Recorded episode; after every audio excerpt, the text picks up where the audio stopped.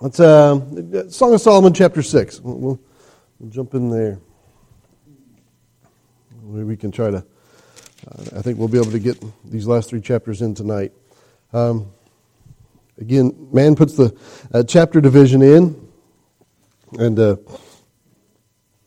I would have made it uh, break maybe a couple verses down because you you start out in chapter five. You had um, the, the harem the daughters of Jerusalem in the last part of chapter 5, saying, you know, asking about who is he, you know, asking the share, like, uh, verse 9, what is thy beloved more than a, another beloved, or thou fairest among women? What is thy beloved more than another beloved that thou dost so charge us? You know, like, why, why are you making such a big deal about him? And she goes on and, and she's been talking about who he is and how he is and, uh, and, and uh, why she loves him. And uh, chapter 6 kind of picks up with that, you know, in verse 1. Whither is thy beloved gone, O thou fairest among women? Whither is thy beloved uh, turned aside uh, that we may seek him with thee? You know, that guy, we, you know, he's so good. Where is he? Where do you think he is right now? And so, um, verse 2, she talks to him. She goes, My beloved has gone down into his garden, to the beds of spices, to feed in the gardens, and to gather lilies. And she goes, Oh, I, I know he's working, you know, and, and uh, um, I know what it, he normally would do, and this is what he will be in verse 3. And she goes, And I am my beloved, and my beloved is mine. He feedeth among the lilies. And I think it's pretty much she's saying, Get this straight. You know, don't you go looking for him. Uh, I am his, and he is mine. Uh, and, and so don't you, you just remember that, that, that. I'm already betrothed to him, and he's betrothed to me. Uh, don't, don't get any wrong ideas, you know. So um, she kind of set that straight there. And that's probably where I would have put the chapter break there at, at, at chapter 6 um, because the, I think the scene changes for verse 4. I think uh, uh, Solomon has come back to the harem. Uh, he's, he's, made his way to see her again. Uh, so far, he hasn't had much progress with her, at least in the way I put this together. Uh, and he's taken her in. He's cleaned her up. He's, he's made her all clean and fancy. And, and marriage is on his mind again, yet again. And we know that he has a couple marriages a month. And so uh, I think we find Solomon here talking to the Shulamite again here in verse 4 says, Thou art beautiful, O my love, as Tirzah, comely as Jerusalem, terrible as an army with banners. And I always think you can tell a distinct distinction between when the shepherd's talking and telling her about her beauty versus how Solomon, uh, what the things he uses to describe her. Again, he's talking about armies and cities here. Tirzah is a, a city called Pleasantness, uh, was known for its beauty. Uh, Jerusalem is a comely city. It was a beautiful city. It was kind of known for that, how uh, the city longed for, you know, the desired city of the Jews. And so he says, you're, you're, you're pretty like that. One of those things that you just come over and takes your breath away. Terrible as an army with banners. Uh, again, imagine the battlefield, and you ever pictured it or seen movies and these times when they're riding on horseback and they have these big banners up with the flags waving. You know, they had no news reports, they had no satellite, they had no drone out there telling them what's approaching. And all of a sudden, this army comes over the hill and all these bright colors and all their battle array and their shiny army and, how it would take your breath away with the impressiveness of what it is. And he's saying, That's how you are. You take my breath away and your impressiveness. Uh, you make my stomach go up to my throat and I gulp a little bit about what, what, what's about to happen. He says, That's what you're like. You, you stop my heart. You take my breath away. Uh, you hit me in the stomach. And so I, I think it's uh, probably one of his better lines. Uh, but we also notice that Solomon goes back to some of his same old tried and true lines. Verse 5 Turn away thine eyes from me, for they have overcome me. Uh, thy hair is as a flock of goats that appear from Gilead. He, he's used this in chapter 4. Now he's back to this again. But uh, you know, turn away your eyes. Oh, I, I, can't stand to look at you. Oh, you know, you're just not, not because you're just so, you're so beautiful. You, you, you, strike me in that way. And so he, he asked her to, to turn away because he's so, she's so radiant. Um, and then he, no more new stuff. He goes back to his lines about the goats and the hair. And uh, verse 6, the same thing. Thy teeth are the flock of sheep, which go from the washing, where every one beareth twins, and there is no barren one among them. He goes back to again complimenting her teeth, that she has all of her teeth, and he's used that line before. Uh, verse 7, as a piece of pomegranate are thy temples within thy locks. Again, I think that means she's blushing. Uh, he used that exact same line in chapter 4, verse 3. Uh, and again, it's this flattery that, that, that's starting to get to her. She's been now pulled away from her farm life and put into this area. And whether we like it or not, the more we're around somebody or something, the more we kind of acclimate to that. Um, so this flattery, she's just a girl there, and here's a rich, powerful, famous king paying you compliments. You know, it's starting to woe owners boasting about your beauty and uh, begin to sway you. And you might begin to let your guard down. You might begin to go alongside this, especially as she sees the other girls jealous for uh, the attention that she's getting when and they're all trying to woo his affection as, as well. And so she might even feel herself weaken here. She might feel herself giving in. You know, her cheeks are blushing. Uh, he's paid her some new compliments along with some of the old. And, but before she lets it get any further, uh, before she lets it get past that, once she gets that little inkling there, she stops and she begins to think about what her shepherd would say. Uh, I think that was, I think it's Martin Luther that's accredited with, with um, you can't stop a bird from landing on your head, but you can stop him from building a nest. You know, and so you can't help things that come across your path, but you can stop your thoughts, you can stop what you're looking at, you can stop and flee away, and that's what she's doing here. She's applying that. Um, so I think uh, she starts thinking, what would my shepherd say? You know, if he was here to defend me and this guy is putting on all of his lines to try to woo me, what would my shepherd say to snap me out of it? How would he get me back to thinking about him and, and thinking about the promises we have? What, what would my shepherd do? Verse 7 or verse, sorry, verse 8. There are three score queens and four score concubines and virgins without number. First, he would say, Let's see, Solomon's talking about how beautiful and how radiant you are. He has 60 queens, he has 80 concubines. That's 140 wives. He's like, How special do you think you are to him? You know, no, you're different. He has, he has the virgins, he has the harem, he has the daughters of Jerusalem. You're going to be future Mrs. Solomon, Mr. Number, number 141. Boy, that'll be so special. And she looks around and she sees them all. She sees what they're doing and all the different wives, the ones that he's already wooed and wed, and they're over in their compartment. There's all these who want to be wooed and wed over here, and then the group that she's in. And she's thinking, my shepherd would remind me that you're not really special in this crowd. But boy, you are to me. Verse 9. Here's what you are to me you're my dove. My undefiled is but one. She is the only one of her mother. She is the choice uh, one of her that bare her. The daughters saw her and blessed her, yea, the queens and the concubines, and they praised her. So she, he begins to tell her, he's like, Solomon's got 140. And he's got all these that he's going to pick from, and we know that he's going to end up with a thousand wives. And so her shepherd would tell her, I just need one. I just need you. Um, you would have my full attention. You would have ca- captured in your galleries, oh, and or whatever these lines he's using. He says, You would be my life. All I need is you to care for. You are my true love. You are my one. I, you know, I don't need 140 or 100, you know, a thousand. I just need you. And so he begins to tell her that. You're my love. You're my undefiled. I know you're true. I know you're faithful. I know you'll stand for me. He says, I know your character and how you'll be. He also says that uh, she was a beautiful baby. You know, he, he reminds her of her mother. Uh, he, he knows how she talked about her. Remember, we think that she's a, well, she says basically, she has a step brothers and sisters or stepmother. And so her mother must be gone. And so he's reminding her again. She's thought about her mother before. She's like, boy, I would like to take him home to mama. And I would, you know, she would approve of him. And so again, he's reminding her, you know, your, your mother, you're the choice of your mother. You, you are your mother's favorite, maybe in that sense. You're the choice one that bear her. The daughters saw thee, they blessed her. He says, even the daughters of Jerusalem say you're beautiful. And even uh, maybe even if she had brothers and sisters, doesn't sound like she did, but you know, in that crowd, that you know, you're beautiful and you stand out. Uh, you, how proud your mom would be is probably what he's saying. How, how proud your mom would be of you and what you're doing and, and how you're standing. Even Solomon's wives here and concubines, the queens and concubines, it says in verse 9, they have praised her. They've even acknowledged her beauty. They've even, maybe, maybe they've even taken notice of how she stood. She hasn't just caved in. The minute the king come around, she just runs to him like some um, you know, empty-minded girl, but no, she stood for a character. She stood for, for something. She hasn't just been swoop, um, swept along uh, with with the, with the, everything that's going on with the money, with the panache, with the with the show, with his, with his fancy car and the sixty guys with the, with the swords and all that stuff. She hasn't been caught. He's saying, but he has 140 concubines. He has 140 you know, uh, wives. Sorry, he says, you just want to be one of those. So her her shepherd would warn her and remind her of that lest she be taken away by all these compliments. And so Solomon, I think, senses that he's losing her. Maybe he can see the, the look in her eye that she's thinking about her shepherd and that she's putting up her defenses. He begins to lay it on thick. Verse 10 Who is she that looketh forth as the morning, fair as the moon, clear as the sun, and terrible as the armies with banners? He kind of goes back into a similar one, but he's, he begins, boy, like the sun, and you're the moon, and you're bright, and you're shining, and you're beautiful, and, and he's starting to lay it on thick to try to get her. But then her shepherd would come back. I went down into the garden of nuts to see the fruit in the valley. That's not talking about San Francisco. He's talking about uh, he's talking about uh, going out and, and, to their farm, checking on the farm, and to see whether the vine flourished and the pomegranate budded. He knows what she would talk about, where they are going to live. The, the valley, the spot that they had picked, where he's going to build that dream home, that little cottage of theirs that he's talked about before. So the shepherd talks about their future. I went down and, and I saw it, that things are going, that, that things are beginning to, to come forth, and it's about time for me to come take you home. The fruit's coming on.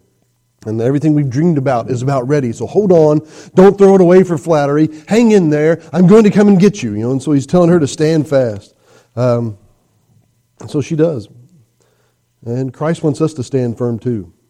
He wants us to stand fast. He doesn't want us to compromise. He doesn't want us to give in. He doesn't want us uh, to throw away things. This life is but a vapor. It's but for such a short time. If we would just hold out and hold on and not give in to the desires of this world and the pleasures of sin for a season, as we're reminded in Hebrews how, how, how Moses stood, how Noah took stands, how all these different ones of the Hall of Faith, how they took stand when it seems like he said they couldn't see, it wasn't there, it was far off, and yet they stood.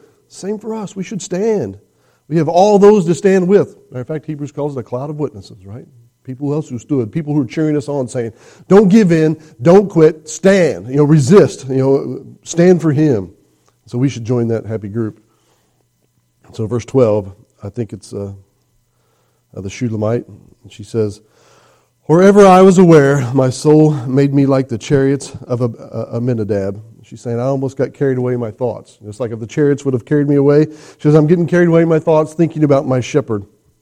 And so the harem you know, begin to call out to her, Return, return, O Shulamite, return that we may look upon thee. Uh, what, um, what will you see in the Shulamite? As it were, a company of two armies. Um, saying, Man, you know, snap out of it. You need to wake up. And they begin to compliment her. It's like Solomon just pulled out some of his best stops on you. He's giving you the attention that they're all vying for and says, You're as strong as not one army, two armies.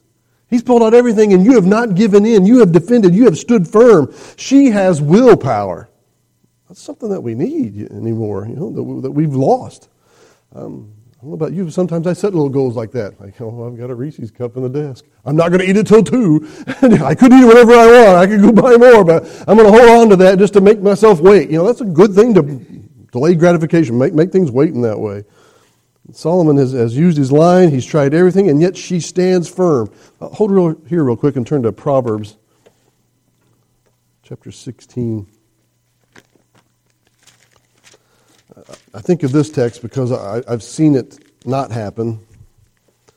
And at the time, I'd just been studying this, and, uh, and I remember uh, Proverbs 16. I'm going to look at verse 32. Again, it's probably Solomon writing this. And Proverbs 16, verse 32 He that is slow to anger is better than the mighty, and he that ruleth his spirit than he that taketh a city. And so he's talking about self control. Um, he says, Boy, you know, if you're slow to anger, that's better than somebody who's strong and somebody who works out. That talks about real discipline right there, that you could guard yourself and not just let it go. But in here he's talking, you know, she's standing firm and not giving in. It says, And he that ruleth his spirit, than he that taketh a city. You know, that boy that you can have to conquer yourself, to conquer your mouth from making that insult back, to, to stop yourself from just launching into what the things you know or the things you think or the things that you want to say, to hold that back, to give it some peace. To, he says that's true strength. Maybe he learned it right that from what she does, how she stands firm and she does not give in and she stands unto him. I've been around guys and watched them lose their cool. It's embarrassing to watch a grown man throw a fit and you're just going a rage. I've seen a guy cuss another guy out for all my. I was like, I went down. I'm like, I'm, a, I'm embarrassed for this guy for what he's done and how I've seen was. And I, and I think of this verse. This guy does, does not fit that bill. Does not be that way. And because I've seen that, and the Lord made it aware to me at the time when I was thinking of this text, oftentimes it's helped me. to like, I don't want to be that. I want to, I want to be this guy that, that can control himself, have some self control. And so I, I, think that she kind of epitomizes that here in a little different context, but she has control of herself and she's able to do it. She's like, and the, and the harem sees it. They're like, you're like two armies. You have strength. You're able to guard yourself. Let's progress on to chapter 7, Song of Solomon. I think it's Solomon. It's either the same encounter. He's come back again. I don't know within the context of these chapter breaks, but um, he begins to compliment her again. Again, we can tell the difference between the shepherd and when, when the uh, Solomon's complimenting by what he's talking about. Uh, verse 1 How beautiful are thy feet with shoes, O prince's daughter! The joints of thy thighs are the jewels, the work of thy hands of a cunning work, the work of the hands of a cunning workman. Um, he says that she's well built. You know, you're, you're, put together. A cunning workman has put you together. Um, and then there's a something in this compliment that goes back to something that caused her to falter. I think he's got a spy in the midst, someone who's reporting back on her, and you know, and we've kind of seen that in some areas. And I think here, you know, is the one time. Remember when the shepherd came and she delayed? Why? It was because she's what? I just did something with my feet. I don't have my shoes on. You know, I can't get over there. And he misses her. You remember that was, I think it was in chapter 5 or somewhere around there. Uh, yeah, I put off my coat and I don't have my shoes. I just wash my feet. And so he's like, oh, she likes shoes. You know, a lot of girls do. he's like, oh, she likes shoes. And so I'm going to compliment that. How beautiful are thy feet with shoes. Remember when I brought you in, you were barefoot. I found you in a vineyard. You know, you hit, you're dark and tan. You said you had no time for yourself because you were caring for the your step um, siblings there. And he said, so he begins to compliment that. You know, you look good with shoes. When I brought you in, you were barefoot. You were poor. And now you live as a prince's daughter. Here he even says it, oh prince's daughter. You live here among princesses' daughters. You know, he has those in here. That's, that's some of the brides that he has, the ones that he's going to wed are, are people from other countries and other, other places out there that he's made these treaties with, and he's going to marry them as many kings would. And he says, You're among them. You're among the daughters of Jerusalem that have that. And I think he learned that um, she lost an opportunity to escape that they let their guard down, and it was her shoes that kind of hindered her a little bit. She'd kind of softened up. She wasn't just the country girl that would run out barefoot and go into the street the minute he was there, but she was like, Well, I've got to put my shoes on. I got to have my makeup before I see you make myself presentable.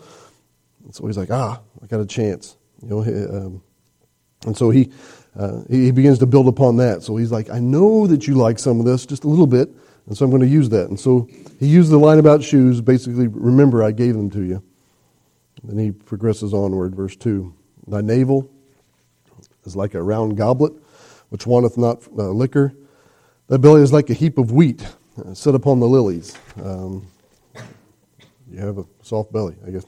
and he goes on. It says, uh, it's always the outside with Solomon. The shepherd, it's always her mind, her dreams, their plans, the things they will do. My sister, you know, he calls her that first because they have salvation. My, my sister, my friend, that they have that relationship, that they are friendly one with another, that we are close friends. Then he would say, my spouse, you know, or my, or my, or my or the things that we have planned in the future. Solomon only sees the physical. In chapter 4, it was her hair, her teeth, uh, her neck, you know, her lips, her neck, and then he goes down to her breasts, you know, from the head down. Here he starts at her feet, up to her thighs, to her belly, and he works up verse 3. Thy two breasts are like two young roes uh, that are twins. You know, he goes right back to there. You know, we can see he ends at the same conclusion no matter which directions he starts out. Verse 4 Thy neck is a tower of ivory, thine eyes are like fish pools in Heshbon, by the gate of Beth, uh, Beth Rabbim. Thy nose is the tower of Lebanon, which looketh toward Damascus. Uh, so he doesn't linger there, and so he moves on up and he talks about her neck and he goes on to her eyes and he says her nose is like a tower. I don't know what kind of compliment that is. Um, Jewish, I don't know. but, uh, you know, he, he, he talks about that. In verse 5, he continues, Thine head upon thee is like Carmel, and thy hair of thine head like purple, and the king is held in thy galleries. Uh, again, he com- compares it to a city.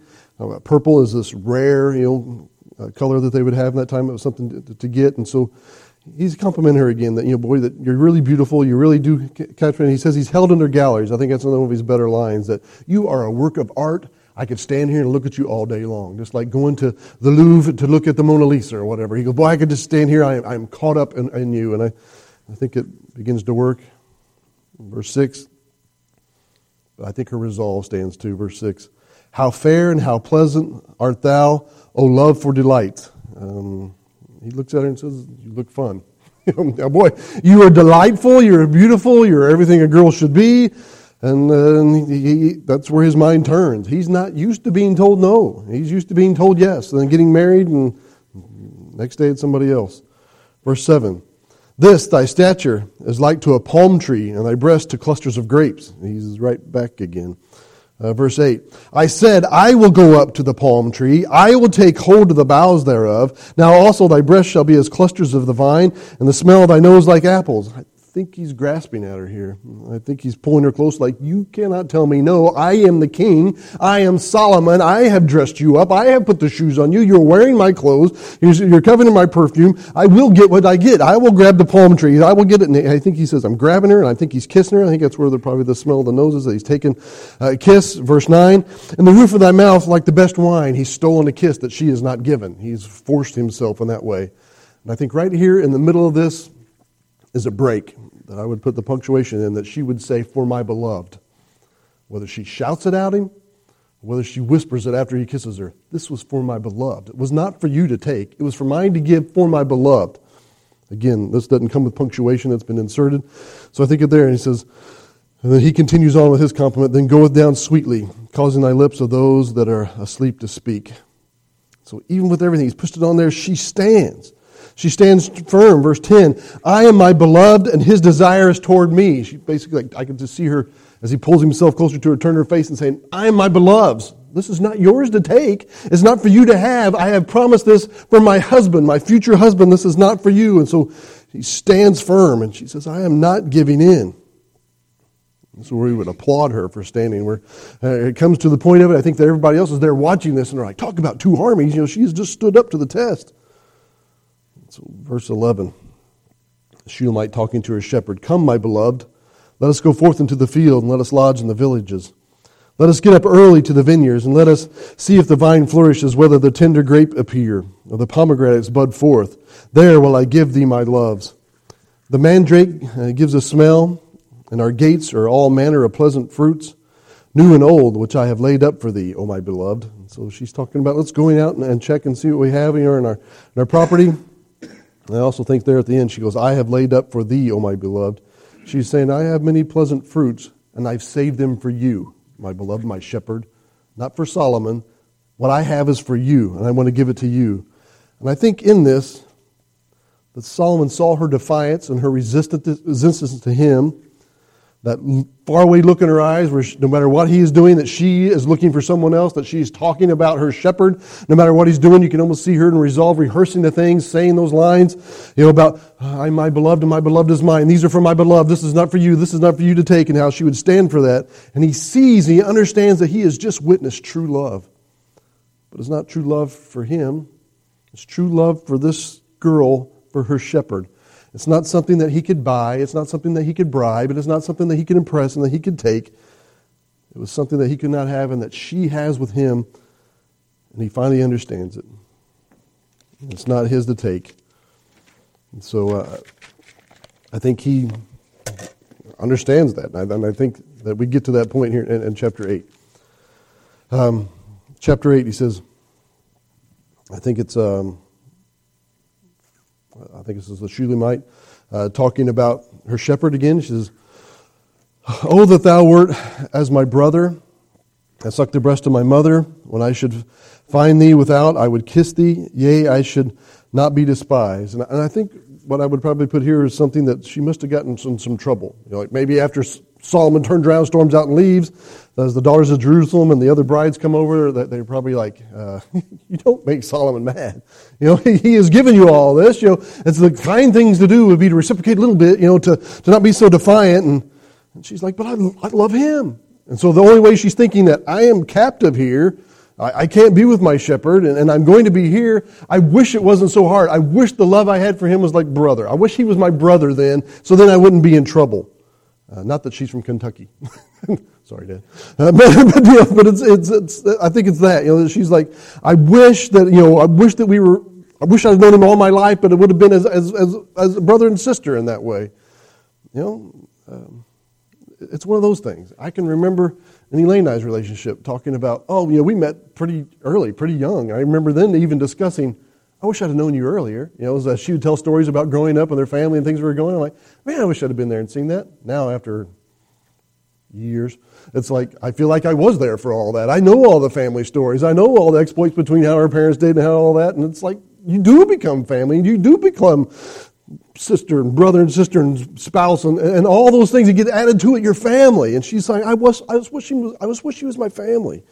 And she goes, boy, then she goes, then I would not, I should not be despised. That's where I think she got in trouble at the end there. I would not be despised for saying this. She goes, I love him. I've refused you. Boy, I wish, I wish it was this. In a perfect world, she said, if everything would go planned, this would how it would be. Verse two, I would lead thee. She goes, you know, if, if this would never happen, if it just would have been home, this is, this is what she wishes would have happened. Verse two, I would, I would lead thee and bring thee into my mother's house. Who would instruct me? I would cause thee to drink of spiced wine and the juice of my pomegranate. She goes, In the perfect world, I would bring you home to my mother. We know her mother's gone.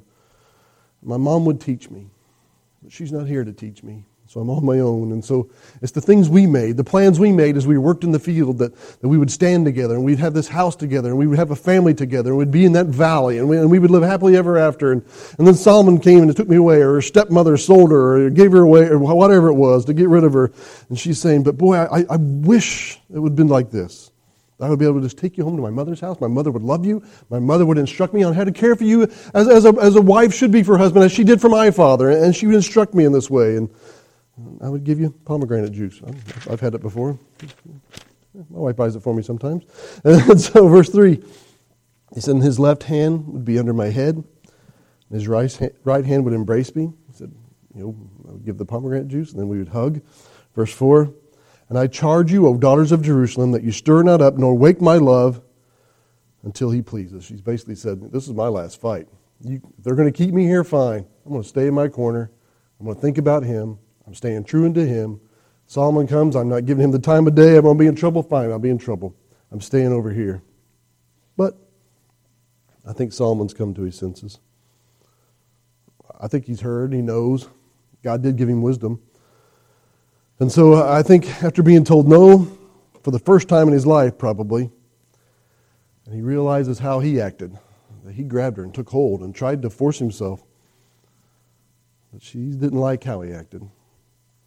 Maybe he thought about what she said, how the shepherd would react, and how he does have 60 wives and 80 concubines. And he has virgins without numbers that he's listed about. And how he almost forced himself there. And all this for what? For his pride? You know, would he do that? Would he compromise who he was just because of his pride, because this one girl had told him no? You know, I, I bet he thought back to a story about his father, about his mother, and how the most embarrassing thing about his father in his life was the sin he had with his mother. A woman who was not his. That he would betray her. That he would betray her husband, his friend, one of his valiant men. That he would kill him, commit murder. He's thinking, man, I don't want to be there. It's the, it's the, it's the black spot of my father's life. And, and how the baby from that union died. And how he was broken and the, and the things that went on in the palace.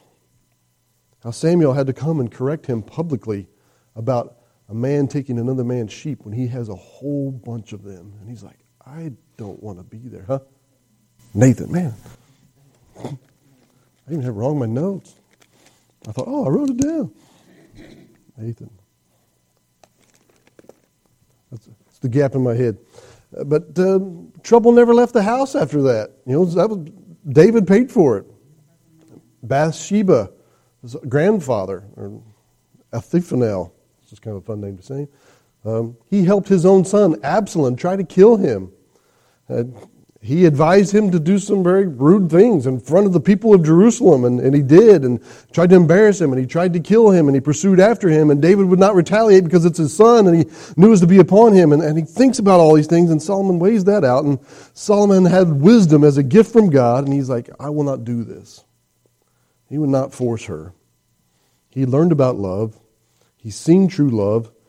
And he saw loyalty in the Shulamite's eyes, and I think he understood, and he's like, I will record this. And he knew it would happen one day. That one day her shepherd would come because she was so faithful.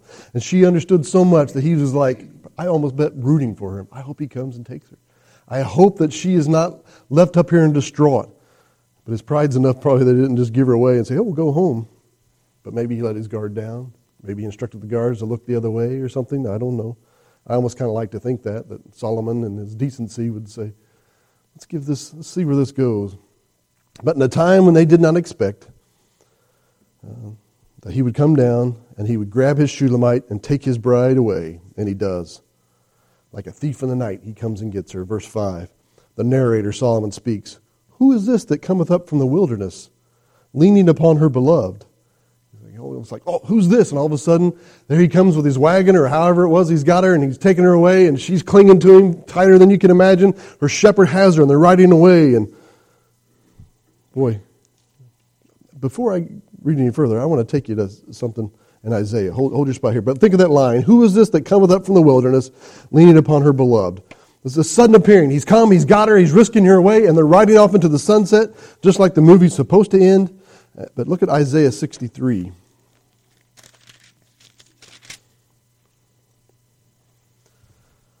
Isaiah 63.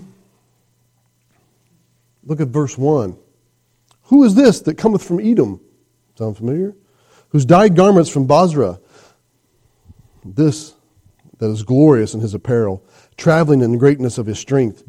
I speak of the righteousness and mighty to save. Uh, Wherefore art thou red in thine apparel, and thy garments like him that treadeth the wine fat? I have trodden the winepress alone of the people, that there was none with me. For I have tread it with mine anger, and trampled them in my fury, and the blood of the sprinkled upon my garments, and I will stain thy remnant. For the day of vengeance is, is, is, is mine heart, is in mine heart, and the year of my redeemed is come. And so he, this is Christ coming back. And the time he comes, he comes suddenly, he comes appearing, and he comes with judgment, and he captures and rescues and, and takes them away. Sounds a lot like what we hear here in, in, in Solomon uh, chapter 8 and verse 5. Who is it that cometh in the wilderness, leaned upon her beloved? He, he's come and he's rescued her and taken her away. And then uh, I think that as we continue in, in, in, Solomon there, I think the shepherd takes up the, the speech here in, in verse 5. I raised thee up under the apple tree. There thy mother brought thee forth. There she brought thee forth that bare thee. I, I think um, he's saying, I want to marry you. and your mother would be well pleased. I will take you to our place, no palace. You know, I'll, I'll bring you up. You know, I, I raised you under the apple tree there. Your mother brought thee forth, and there she brought me. Uh, verse six: Set me as a seal upon thine heart, as a seal upon thine arm. For love is strong as death, jealousy is cruel as the grave. The coals thereof are the coals of fire, uh, which the, um, hath the most vehement flame. He's saying um, he set the seal upon the uh, or the Shulamite and the shepherd had sealed their love with a promise, with a vow that they would stand forth, and they did. Did uh, they have that? Uh, we have an earnest of the Holy Spirit down with us that He is coming back to promise. They had promised themselves to each other, and they held true. They both um, so they would rather die than break this promise. You know that she maybe she goes on a fast. I don't know. They do something, but love is as strong as death. They said it would kill us if we were torn apart in that way. And jealousy is cruel and angry. And the shepherd had to deal with his jealousy that she would be there, and that Solomon was trying to woo them, and it made him angry. And yet they, they resolved that they would stand true, and that he would put his faith. Maybe he reminded himself often of that. My beloved will be true. My beloved stands for me. And then the whole time she's reminding her what he's thinking that they were they were knit each other that way together. And verse 7 says, Many waters cannot quench love, neither can the floods drown it. If a man would give all the substance of his house for love, it would be utterly be condemned or contemned. I don't know how you say that word. Uh, um, and so the shepherd uh, saying you basically you can't wash true love away. It will never be forgotten. Uh, you do not forget it. You know you can't flood it, and it would be gone. It is there and is there. It is permanent. Um, love cannot be bought. He says that there. Solomon knows that. He's tried. Um, he says if he did, it would be scorned or despised or it would be mockery. If you could buy it, if you could purchase it, if he would have won her, he might have even ended up hating her. It's like, wait a minute, you said you stood for something and now you won. And I think the world's kind of that way. I think as much as they try to get us to fail, as they try to get us to stumble, I think they're secretly rooting for us to stand. That they want to know that there's something worth believing in, that there's something worth standing for, that there's something, there's some people out there who stand and are different. I think they take hope in that, and I think that gives them hope, and they see it stand. When they watch it from afar or up close, when they see the trials come, and we stand and we do not give up and we do not give in. And so I think Solomon was this the way as well. Verse 8. I think this is the Shulamite already planning their family. Girls are that way. It's like you haven't got married yet. They're always talking about their family or always plan, planning ahead. And so here she goes. We'll have a little sister. And she had no breast, but what, what shall we do for our sister? And the day that when she shall be spoken for. What's, what are we going to do when she gets old enough that boys are after her? You know, so they begin to think about that. You know, how are we going to raise our daughter? How are we going to teach our daughter to stand? What values are we going to try to instill in her? Because, you know, decisions and trials come earlier than we think and earlier than we want. And as parents, we always like to think that our kids are further back, but, but it all comes earlier. And so they're like, we're planning now on how we're going to raise them. That's a good tactic. Start planning about how you're going to raise your children before you have children. Here's the things that we're going to do. Elaine and I had a goal for our family. As we put them together, we homeschooled when no one homeschooled. We, we, we decided to do things when, when, when no one, we, we just said, this is what we want. This is the goal that we have. These are the standards that we are going to take, and these are the lines that we're going to draw. Does that mean we denied ourselves a lot of things? It did. There was shows we wanted to watch we didn't watch. There are things we wanted to listen to we didn't listen to because rearing our children and growing them in the nurture and the admonition of the Lord took primary goal over us. It took sacrifice where we did without. And because the children were our goal. We wanted them to come to know Christ at an early age. We wanted them to serve Christ. We wanted them to have a passion for Christ. We wanted them to, uh, to grow up to be good and decent, productive citizens and then be good Christians who want to serve in a local church. And be, that was our goal that we had. It wasn't just like, I hope they turn out good. What's on TV? No, we made it a purpose. We made it a plan. And uh, uh that's what we sought after. And so I challenge you to do the same. Make a plan. Make a speech. These guys do. They're like, what are we going to do? Verse 9. If she be a wall, we will build upon her a palace of silver. And if she be a door, we will enclose her with boards of cedar.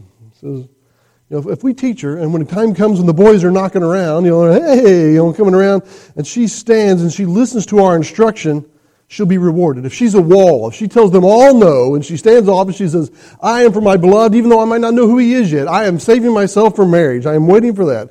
He goes, if she takes that kind of moral stand, and she's going to stand for that, we're going to reward her with a silver palace. We'll, we'll give her all we can give her. We'll, we'll try to encourage her in what she does. He says, but if she's a door, and she opens herself up to every boy that comes along, says we're going to put her in a cedar box. we're going to lock her up and keep her away. Just keep the boys away. If she cannot be trusted, we'll keep her away. I'll pick her husband. You know, kind of a thing. And so he's like, you know, we'll, we'll, you know we, the choice is up to her, but boy, we sure hope uh, that she's a wall. So the Shulamite begins to remember. And again, I think it's because uh, the shepherd's been so proud of her and telling her, and she has stood the test. And she says, I am a wall, my breast like towers, that I was in his eyes as one that found favor. She says, I was a wall. I defended myself. You know, I, I, I, I, stood him off. I was, I was a tower. I didn't let him get to anything that was yours. I protected it. And Solomon must have you know, realized that because she said, I found favor. It's like she earned his respect. You know, that, that, that she got that and that he didn't, she didn't just cave in to the point where he's like, yeah, okay, I understand. And so, so she rejoices in that. Verse 11. Solomon had a vineyard at Baalhamon, he let out the vineyard unto keepers. Every one for the fruit thereof was to bring a thousand pieces of silver. My vineyard, which is mine, is before me. Thou, O Solomon, must have had thousands, and those that keep the fruit thereof two hundred. Thou that dwellest in the gardens, the companions hearken to thy voice, and cause me to hear it. Basically saying, Solomon's got all kinds of vineyards, but I have this one, and I am going to take care of this one. Solomon has so many that he has someone who takes care of his bride's house. You know, he has people who oversee it and feed and take care of them. I have my one. I will guard and keep it.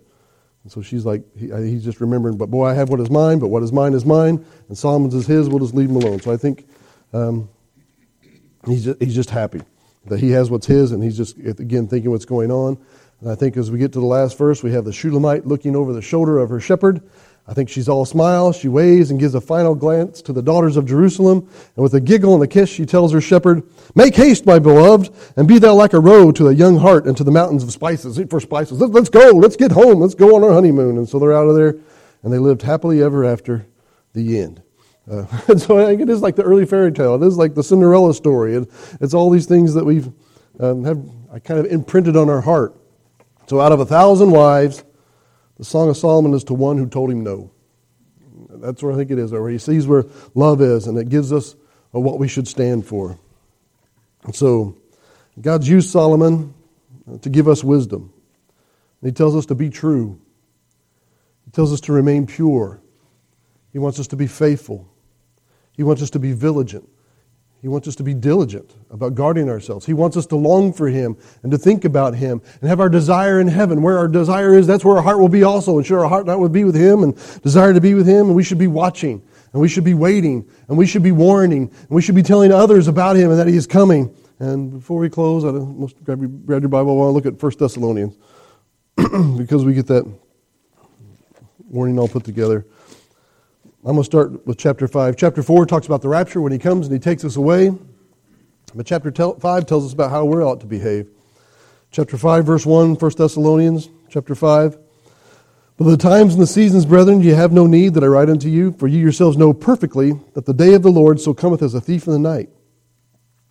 For when they shall call peace and safety, remember it's not us, it's they. When they call peace and safety, then sudden destruction will come upon them, as travail upon the woman and the child, and they shall not escape. And so the thief, the come, you know, the, the, that comes for them. We are raptured, we are taken away. This is the day of the Lord. It's different than the rapture. Verse 4. But ye, brethren, are not in darkness, that you should be taken, overtaken as a thief, take you as a thief, sorry. We're watching, we're looking, we're waiting. Verse 5. You are all the children of the light, and the children of the day. We are not of the night nor of darkness. Therefore, let us not sleep as do others, but let us watch and be sober. Remember, she watched in the night watch, she watched in the daytime. She was looking through the windows at the banquet hall. When the world was trying to put on the show, she's still looking off and saying, My shepherd might be here. He's through the lattice, he's through the gate. I see his finger over here. He might be this way. He could be coming at any moment, at any time. I need to be ready for him. I need to be watching for him. When Solomon's putting out his stops for me, I'm standing for him. We need to be the same way. Verse 7 For they that sleep, sleep in the night, and they that are drunken are drunken in the night. But let us, who are of the day, be sober, putting on the breastplate of faith and of love, and for a helmet, the hope of salvation. We're to put our armor on and be ready to stand. Verse 9 For God hath not appointed us to wrath, but to obtain salvation by our Lord Jesus Christ, who died for us, that whether we be awake or sleep, we should live together with him. Wherefore, comfort yourselves and edify one another as you also as you do. Let's jump down to verse um, 14. Now we exhort you, brethren, warn them that are unruly, comfort the feeble minded, support the weak, be patient towards all men. That, that sums up a lot of Christianity. We're to warn those that are living his life that's going to be judged and more in a wrong life. We're to comfort, comfort the ones that are like, and remind them he is coming, that this is true, that the Bible is true, and, and show them through the things that we can look at that this is true, that he is coming. We can trust it when the world's throwing everything else to say, doubt this and doubt that and take that away. We're to build them up. We're to support the weak. We're to be patient towards all men, trying to teach them, and instruct them that not everybody's where we are in our spiritual belief. Verse 15, see that you know not render evil for evil for any man, but neither follow um, that which is good, um, uh, both among yourselves and to all men. Rejoice evermore. We should be a rejoicing group. Pray without ceasing, praying for strength, praying for his coming, talking to our Lord. And every single thing give thanks, for this is the will of God in Christ Jesus concerning you. Quench not the spirit. We're to stay close to it. By, be faithful by keeping that joy, as we talked about this morning. Despise not prophesying. We're to look and to study and understand them. Prove all, fa- all things. Hold fast to that which is good. Test things and examine. Should I do that? Should I not do that? Can I do this or should I not do that? And, and we're to make those examples and, and, and, stand for it. Make those decisions. Abstain from all appearance of evil. If we can do things that might be a good thing but appears evil, we're to abstain from that because we don't want to give our shepherd a bad name. Because we are to be a, a spotless bride to present ourselves to him. And that the very God of peace and, and, and sanctify you wholly. And I pray God, and I pray God, your whole spirit and soul and body be preserved blameless unto the coming of our Lord Jesus Christ. And I thought that was a good verse to end on. She preserved herself, her whole spirit. She stayed true to her shepherd. She kept her body for her shepherd. She preserved it. And she was blameless. She gave it in none. We should be the same way for our shepherd. And when he comes back for us, he would find us a faithful and true bride in that way. I think that's a good place to end. So I thank you for your attention. I think sorry that it t- took so long to get through it all, but I think it's a good encouraging thing for us there. I do remind you,